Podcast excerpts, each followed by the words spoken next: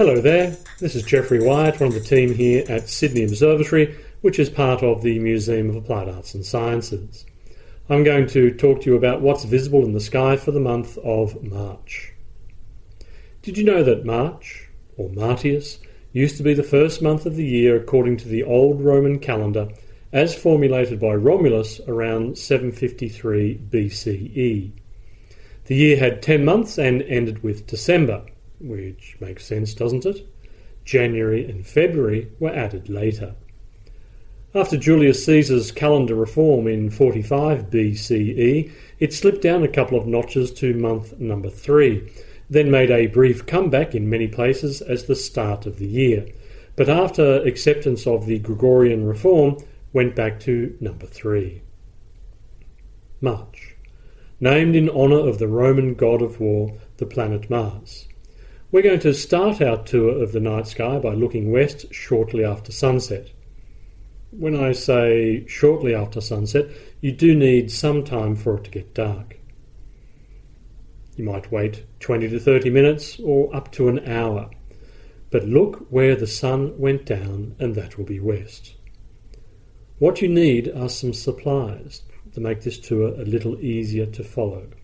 First and foremost, you'll need a map of the night sky, which you can get from our website, or you can purchase the book The Australasian Sky Guide by Dr. Nick Lomb. You'll need a few other things to keep yourself happy and comfortable as well. Perhaps a blanket to sit on, a pillow, a torch, and something to drink. Perhaps a nice coffee, tea, or even a glass of Milo, or perhaps a glass of wine if you are old enough. Most of all, you will need imagination. The more imagination you have when it comes to joining the dots and looking for these mythical creatures, the easier it will be to find your way around. The sun has gone down, we've waited a little while, it's dark, and let's begin. But before we do that, we need something else, and that is a regular way of finding our position. We can do it a couple of different ways. Astronomers use terms called right ascension and declination, which are simply celestial equivalents of longitude and latitude. But they're a bit tricky, so we're going to use a simpler version, azimuth and altitude. Azimuth is simply a degree measured in an easterly direction from north, and altitude is the degree measured from the horizon. So if you're looking toward the western horizon, you're looking at an azimuth of 270 degrees east of north. And if you're looking on the horizon, the altitude is 0 degrees. East has an azimuth of 90, south an azimuth of 180, west, as we've just discussed, 270 degrees, and north is either 0 or 360 degrees. We don't mind which one you use. A good thing to remember is for altitude you've actually got a built-in rule.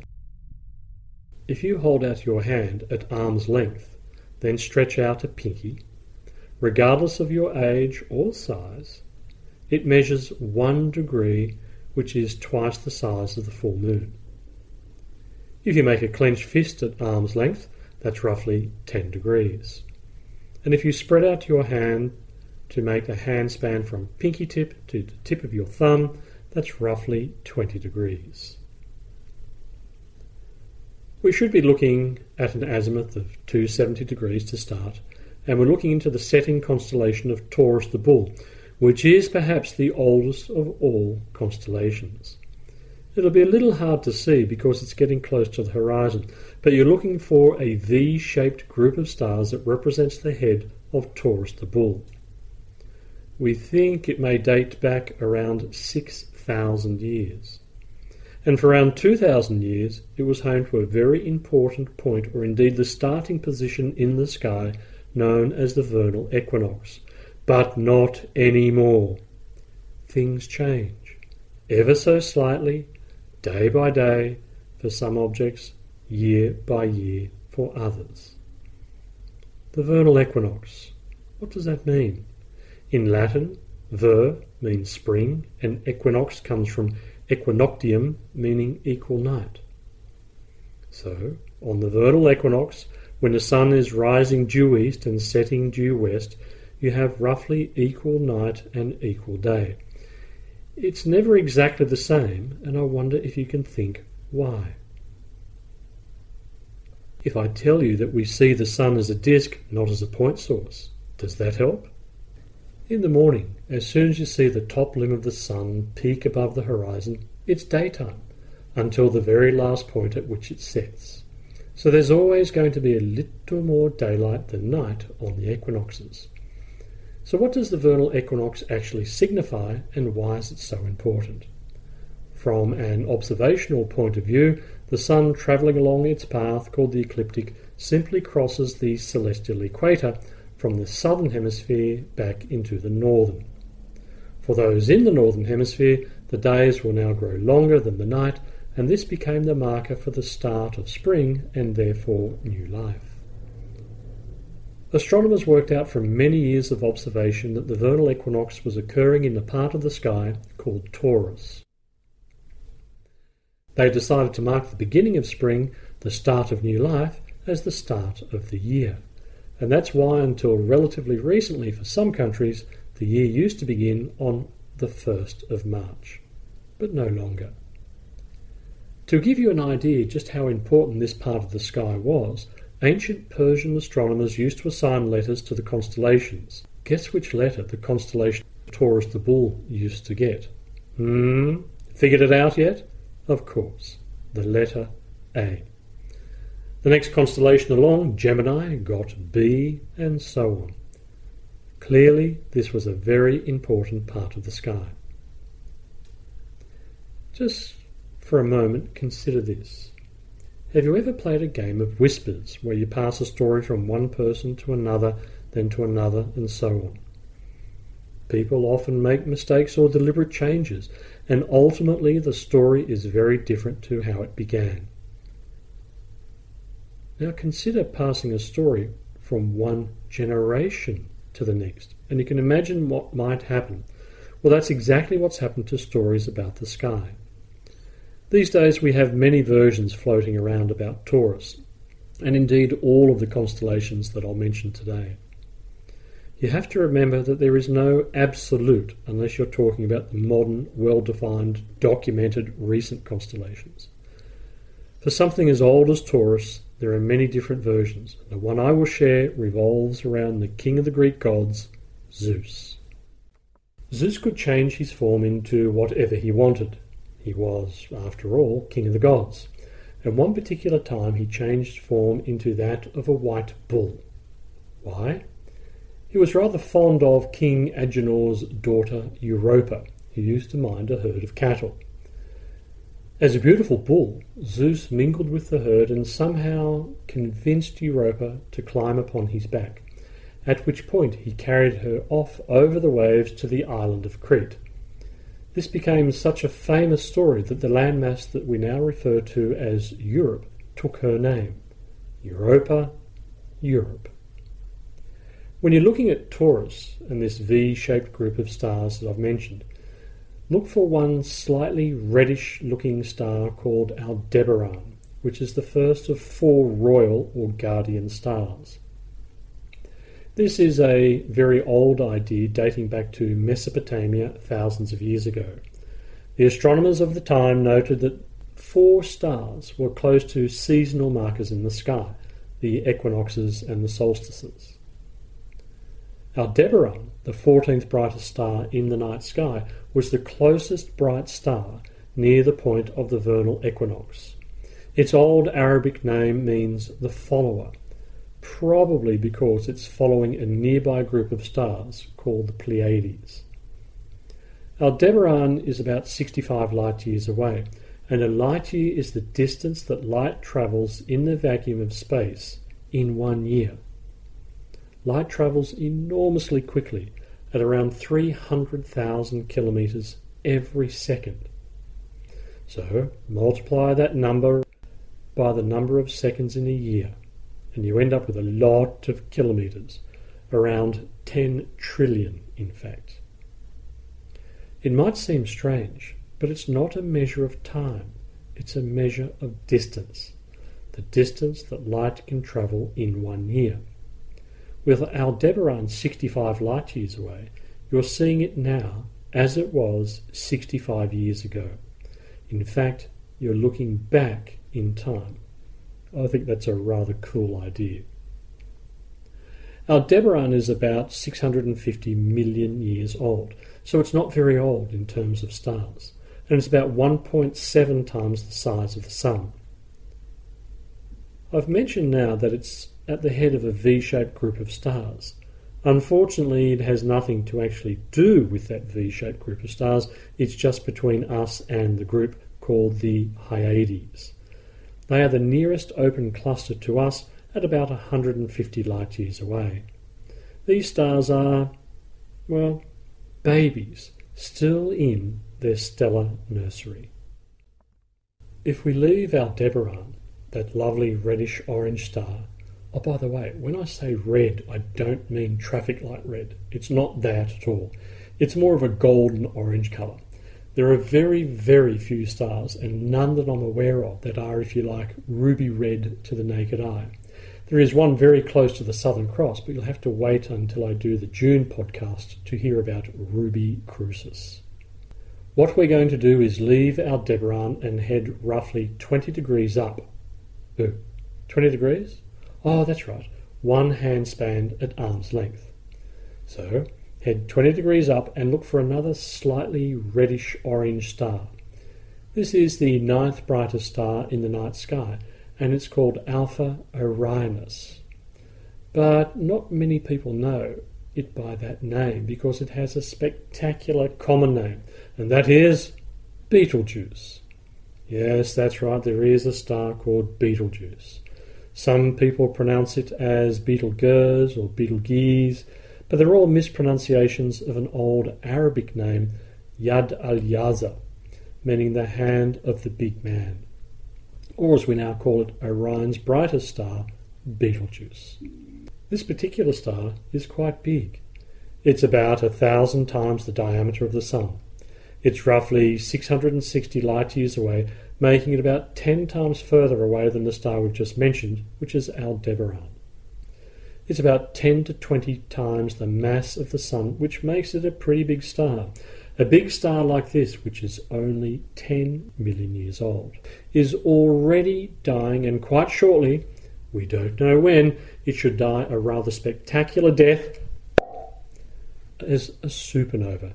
In fact, a type 2 supernova. But please don't worry, it can't do anything to us. It's 660 light years away. That's an enormous distance. Nonetheless, we're very excited by this, and I really hope that it does explode. Well, can I be selfish and say my lifetime? Because since the invention of the telescope, we've not actually had a star explode in our galaxy that we can easily see. We see them explode in other galaxies all the time. They go off regularly, but we haven't seen one explode in our galaxy since Tycho's star in 1572, before the invention of the telescope. So, when this star does blow up, soon, who knows? Could be tomorrow. It could be in a thousand years. It could be in a million years. We just don't know. Nothing to worry about, but temporarily this star will outshine all the other stars in the galaxy combined. That's a sight worthy of seeing. But of course, let me state again nothing to worry about. Betelgeuse is the brightest star in the constellation of Orion. A constellation was a picture in the sky, but now they are areas with carefully drawn borders, and I like to think of them like suburbs. Just as we use suburbs to give us a general idea of location, so do constellations, but for the sky. If you look at your map and with a little imagination, or perhaps a lot, you might just be able to make out a stick figure of a hunter. You can see that he has shoulders, he's got a belt across his waist, he's got stars for the knees, and he's holding a shield out the front and a club above his head. However, you need imagination. If you expect to see one of these fabulously detailed drawings that we see on old star maps, forget it. It's not going to happen for any of the constellations. At best, it's going to be a very simple stick figure, and I think for some, It's nearly impossible. Perhaps you can even join the dots and make up your own star pictures. Orion? Well, again, there are lots of stories about him, and they may have a common origin. We just don't know anymore. One of the Greek stories I like is that Orion was a mighty hunter who became a good friend of the goddess of the hunt, Artemis. Her brother, Apollo, was not very keen on this relationship and tricked Artemis into shooting at a speck in the ocean with her bow and arrow as a test of her skill. As it turned out, it was, of course, Orion swimming to safety to escape a giant scorpion that Apollo created to kill him. When she discovered what she had done, she was mortified and placed his body in the sky as the stars that we see now.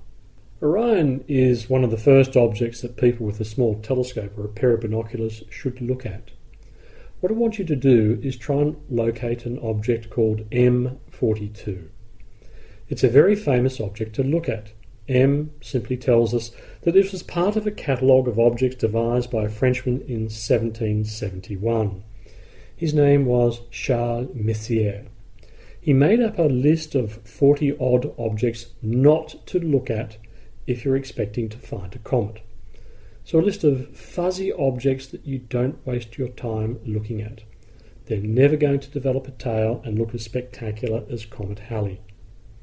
The list has now been expanded to a total of 110 objects, but the 42nd one, I think, is one of the first ones that people look at with binoculars or a telescope.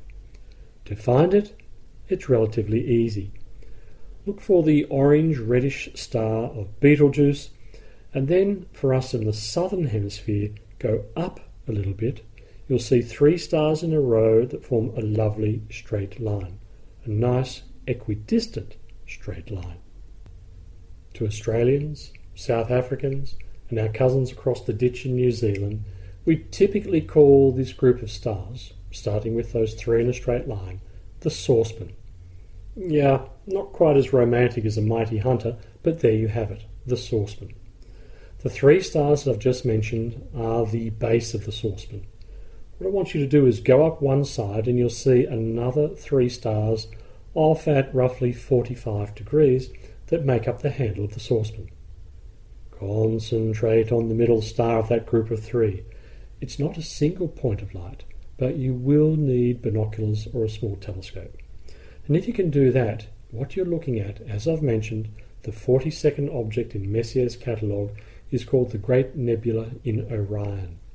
This is a cloud of gas and dust that's about 1300 light years away. It's 24 light years from side to side. 24 light years across? That's enormously big and it's roughly 2,000 times the mass of the Sun. You're not looking at the nursery of stars that I mentioned earlier, but rather the maternity ward. When we look into this middle star like object, we see a little part of this cloud glowing as the result of baby stars just switching on. You can actually see some of them with a small telescope, and we call them the trapezium. They're lighting up and, in fact, stripping away the rest of the nearby cloud. So when you see these brand new stars just switching on, it's a beautiful object to look at. But there is a trick. And the trick is that you want a moonless night and preferably a night away from the bright lights, which is unfortunately most of the city.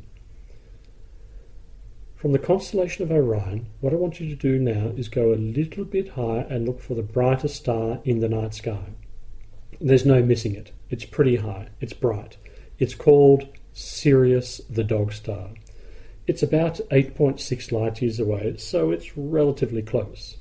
It's twice the mass of the Sun and again actually quite young at roughly 300 million years old.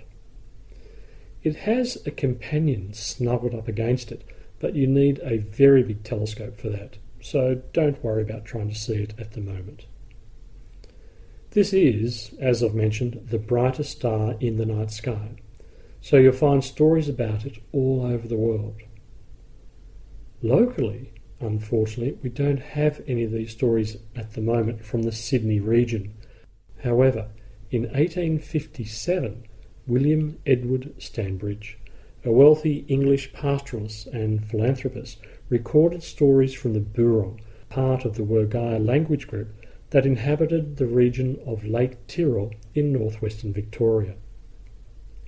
The Boorong looked at this star, which we call Sirius, and they called it Warepil, a male eagle, and he was in fact an elder of the Nurrumbunguttias. The Nurrumbunguttias were the old spirits that once inhabited the land but went back to the heavens before the first people arrived. Do you know that the indigenous peoples of Australia have been looking at the stars and telling stories and passing them from one generation to the next longer than any other culture on the planet. How privileged are we, therefore, to be now taught and share this and other Indigenous stories. It makes me very proud to be an Australian. The stars are often used for calendrical purposes also. I think one of the best uses comes to us from the ancient Egyptians, perhaps as long as 5,000 years ago. They used to watch Sirius, the dog star, the brightest star in the night sky, and take careful note of it getting closer and closer to the sun as the sun would set, until finally Sirius was lost in the glare of the sun for about 70 days. They'd then get up early and start looking for it, rising just ahead of the sun in the east. The first day that they could see it, coming up ahead of the sun, is an event called heliacal rise. The Egyptians did this year after year after year, and they worked out that on average it would return to the same position every 365 and a quarter days. They didn't actually have the concept of a decimal place, so it wasn't as though they said 365.25 but they worked out 365 and a quarter days, averaged to 365 days for three years, and then 366 for the fourth.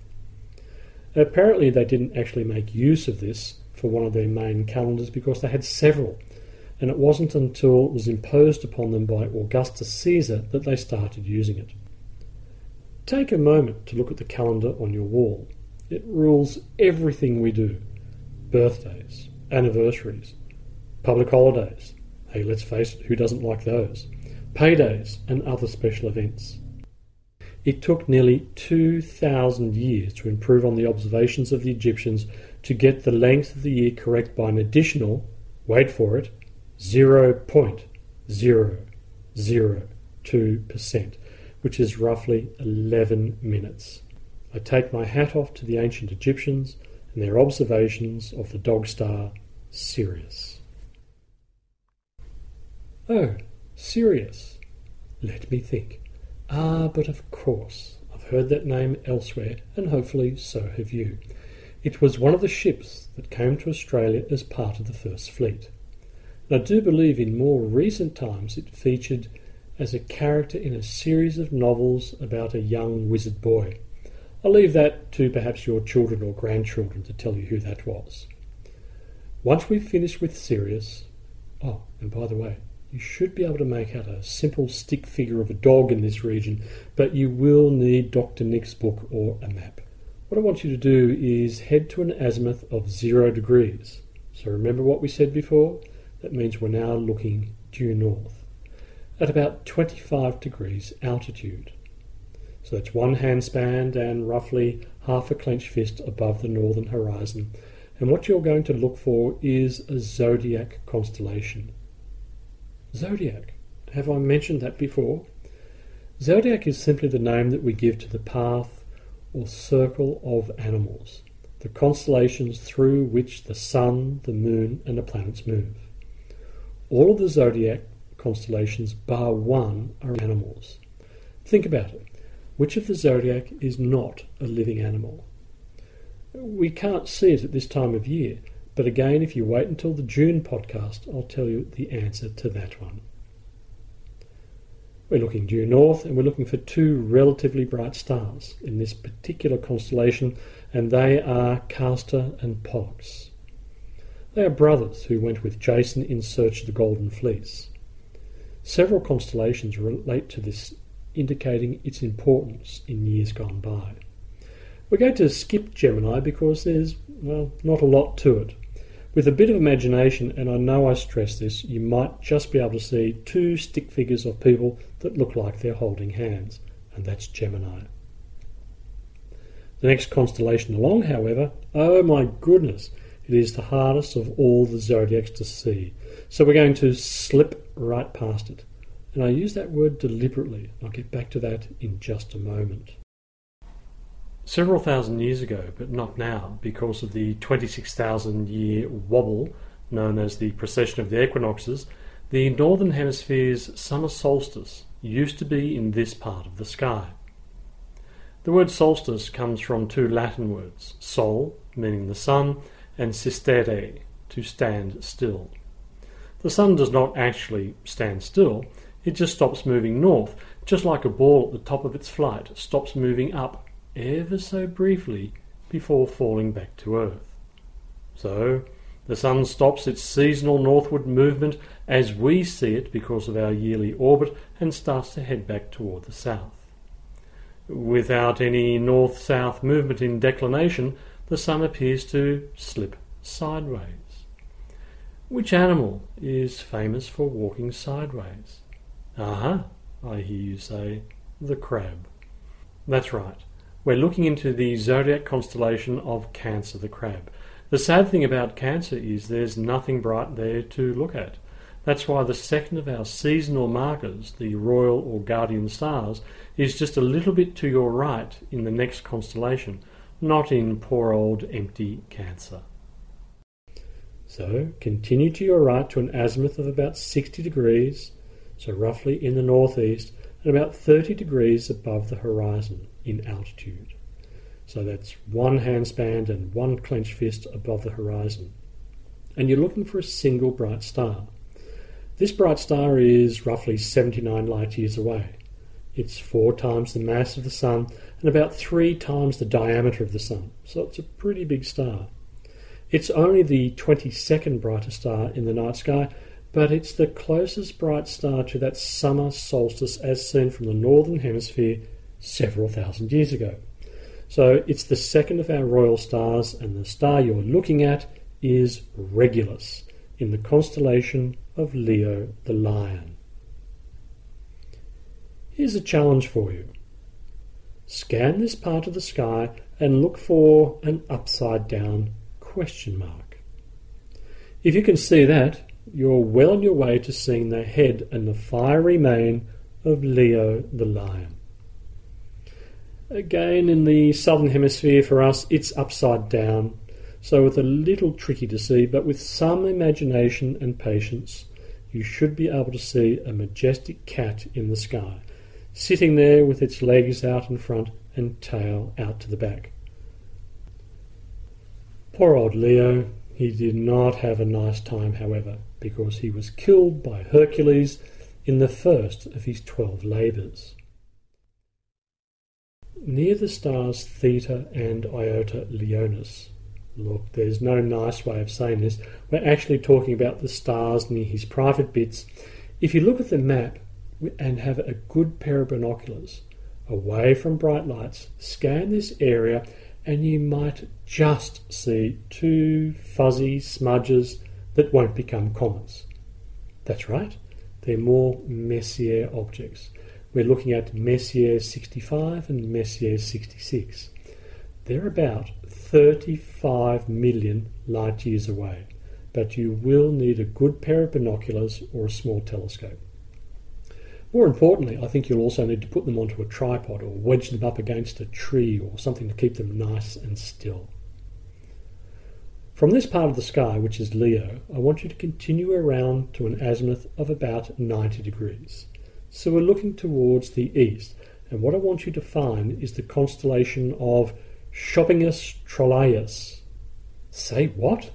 Yes, of course, there's no such constellation. I made it up, guilty as charged. What you're looking at, to me, looks like a shopping trolley.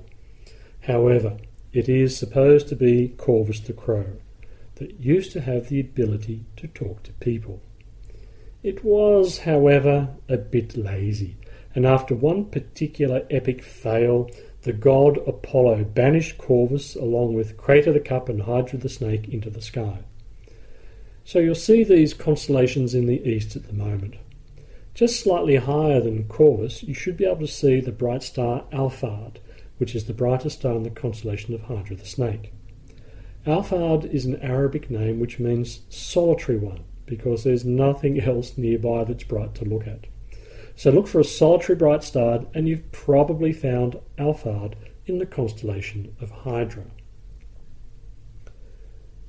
Moving on from this part of the sky, I want you to go around to an azimuth of about 150 degrees and an altitude of 25 degrees.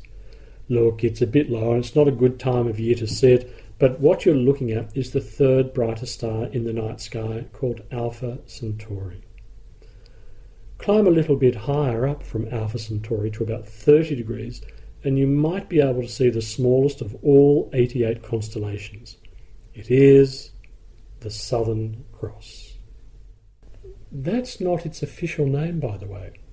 Its official name is simply crux, which is Latin for cross. To our friends over in New Zealand, it is known as Te Panga, which means the anchor. The Southern Cross is so famous, it's actually on five different national flags.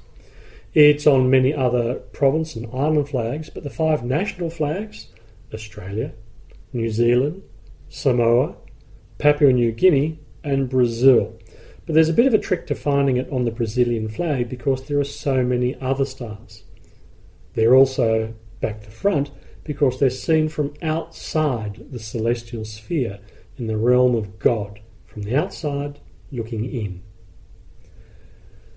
Go up a little bit higher from the Southern Cross. You'll actually see a group of stars at about 60 degrees above the horizon that confuses people, especially over summer. And even now, as we're moving into March, this particular group of stars looks like a cross and is frequently called the false cross. It's not actually a constellation, it's an asterism, which means it's a group of stars that make up a picture that's not officially a constellation. This picture is made up of stars from the constellations Carina, the Keel, and Vela the Sails, which used to be part of a much larger constellation one of the original 48 as described by Claudius Ptolemaeus, and that is Argo Navis, uh, but not any longer. That constellation was deemed to be too big and was broken up into smaller constellations. From the false cross, you should be able to see quite close by another very bright star.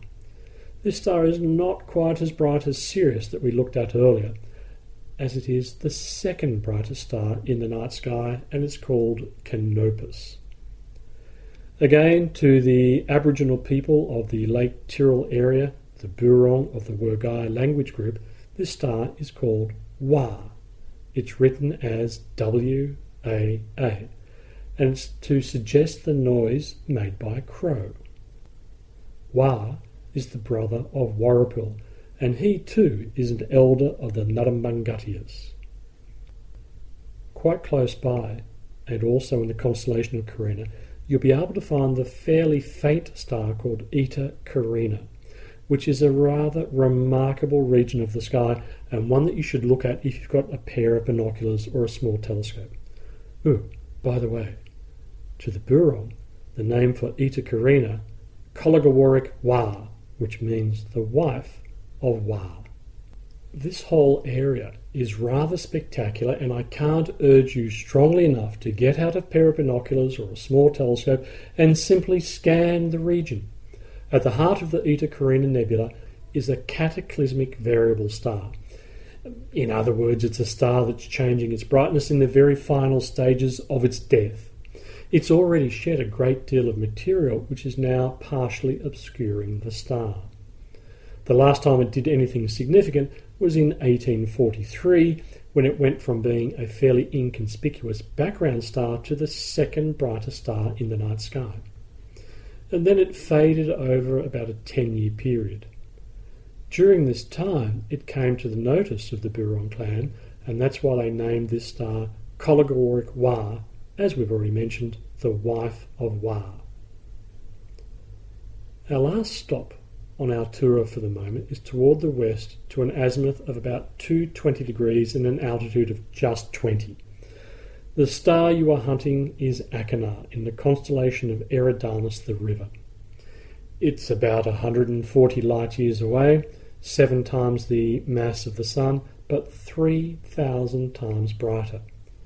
It may be a little hard to see because it is relatively low. So, why am I bothering with it? Well, I think it's cool. This star spins so fast it is the least spherical star in the Milky Way. Its equatorial diameter, its bulge around the middle, is 56% greater than its diameter around the top and the bottom, or if you like, its polar diameter. We're almost back to our starting position to an azimuth of 270 degrees, but at this stage Taurus will have completely set. Highlights for March 2017. First quarter moon is on Sunday the 5th at 10:32 p.m. The moon will be full on Monday the 13th at 1:54 a.m. Last quarter is Tuesday the 21st at 2:58 a.m. and the new moon is on Tuesday the 28th at 1:57 p.m. The autumn equinox is on Monday the 20th at 9:29 p.m. One of the nicest vistas for the month will be on March the 1st, looking west shortly after sunset. The constellation of Pisces will host Venus, which is very bright, but it sets at 8:28 p.m., less than an hour after the sun. Mars, which is not too bright, and the young crescent moon about 9%. By the second, the moon will have moved from below and to the left of Mars to above and to the right. Holy Mars is visible all month in the evening sky, but don't get too excited as it's rather dim, being on the opposite side of the Sun to us at around 310 million kilometres away. It starts the month very low in Pisces before moving into Aries by the end of the first week. It's dim and small, even through a big telescope. But don't worry, because next year in July, Mars will be at its closest since 2003 and for the next 15 years or so. Make sure you plan a visit to Sydney Observatory if you can and enjoy the view of our red neighbour in July 2018. As mentioned, Venus will disappear from the western twilight sky by the end of the second week. Jove, or Jupiter, king of the Roman gods, will start the month rising in the east about an hour after sunset, and by the end of the month by an hour and twenty minutes. It will be in Virgo, close to its brightest star, Spica. The waxing gibbous moon will be to the left or north of Jupiter and Spica on the 14th, all rising around 8:30 p.m. For those up early, Venus will become the morning star in the last week, though it will rise only about 30 minutes ahead of the sun and therefore be hard to see. The jewel of the night sky, Saturn, will be in Sagittarius all month, rising at about 1 a.m. on the 1st and by 11 p.m. by the end of the month so it's a few more months away from being visible in our night tours.